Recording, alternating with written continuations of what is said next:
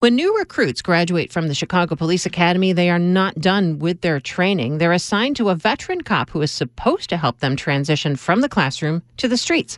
A veteran who works with a rookie is called an F T O, a field training officer. And ask any officer and they'll tell you field trainers are the most important factor in whether bright-eyed rookies turn into good cops or bad cops. This is where we train them and mold them and push them to be the type of police officers that we want them to be. If I didn't have the F T O, I would be lost. You can ask any officer in this job, no matter how many years they have in the force, they will tell you something about the F T O. Being a field training officer is the most vital role we have in this department. For decades, the Chicago Police Department's field training program has been in shambles, but officials say they're turning it around. W B E Z's Patrick Smith has more on the department's efforts to overhaul a program that will determine the future of policing in Chicago. Nathaniel Miles is a field training officer, or F T O, in the seventh Police District in Chicago's Inglewood neighborhood. In, in the seventh District, there are a lot of people who suffer from a mental health crisis. When I talked to him last month, he was in the middle of training probationary police officer, or P P O, Miguel Esquivel.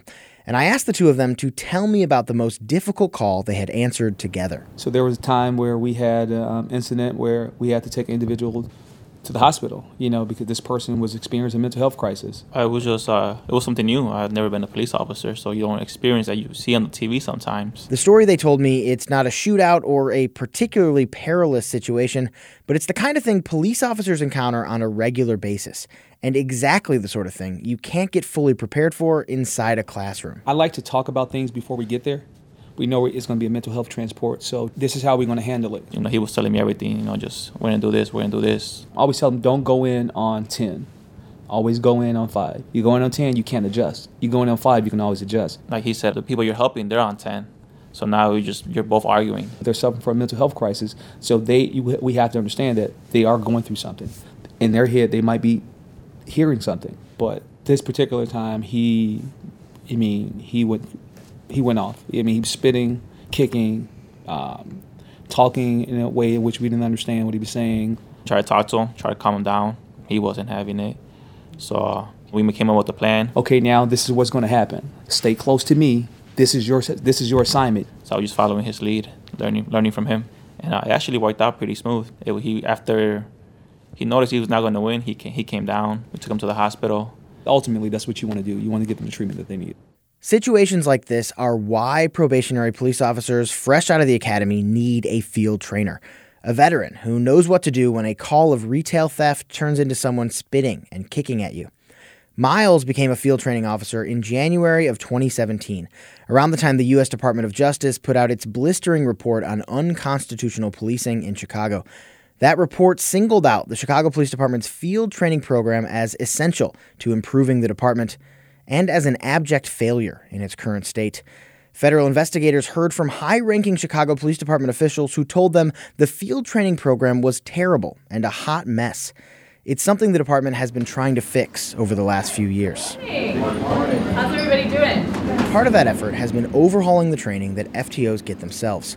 Last month, an instructor from the National Alliance on Mental Illness stood at the front of a windowless classroom teaching officers how to better respond to mental health calls. Right, so you guys are our mental health safety net. You're, you're the ones getting... The new training curriculum for F T Os requires that they all get crisis intervention training. It was in crisis at that time.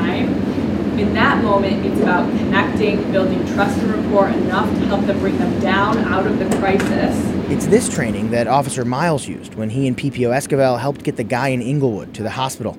The addition of crisis training to the F T O curriculum is emblematic of the changes the department has been trying to make in the last two years. It's not just about tactics and policy, like how to fill out reports and put handcuffs on someone. It's about how to interact with people and build relationships in the community. How to talk to people and how to relate and calm people down. Sergeant Carrie Cooney was a field training officer for fourteen years.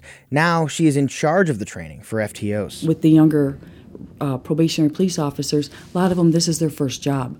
They're going to domestics. They've never been married. They've never lived outside of their parents' home. These young officers don't know how to identify and relate, and having the experience of a seasoned officer is priceless. Man, it is daunting when you're when you're when you're first out on the street.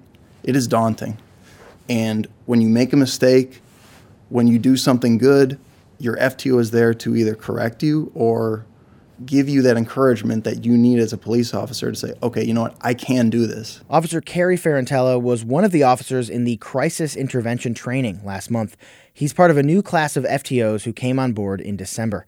The department has more than tripled the number of F T Os, so now there's one for every new officer leaving the academy. It, for, for too long, the F T O program in this department, it seems like, has just kind of been the, it, it's been on the back burner, which doesn't really make any sense because that sets the foundation for your police force. Despite the recent improvements, there are still outstanding questions about the F T O program. The D O J report found that the Chicago Police Department had way too low of a bar for F T O applicants. Those standards have not changed in the past three years.